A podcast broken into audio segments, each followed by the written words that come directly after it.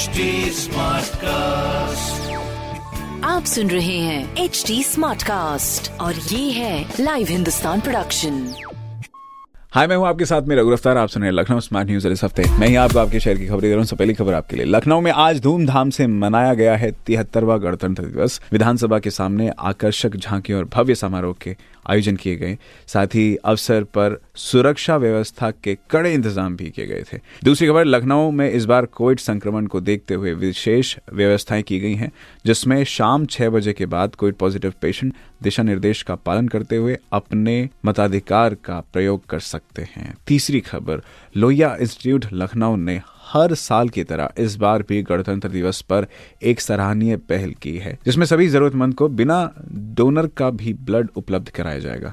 साल दो हज़ार चौदह से चल रही इस प्रथा को इस बार भी जारी रखा जाएगा। तो ये कुछ जरूरी खबरें जो कि मैंने प्राप्त की हिंदुस्तान अखबार से। आप भी पढ़िए क्षेत्र का नंबर वन अखबार हिंदुस्तान। कोई सवाल है जरूर पूछिएगा। हमारे हैंडल हैं फेसबुक, ट्विटर, इंस्टाग्राम पर at the rate H T smart cast. और ऐसी पॉडकास्ट सुनने के लिए log on to W W W dot H T smart cast dot com.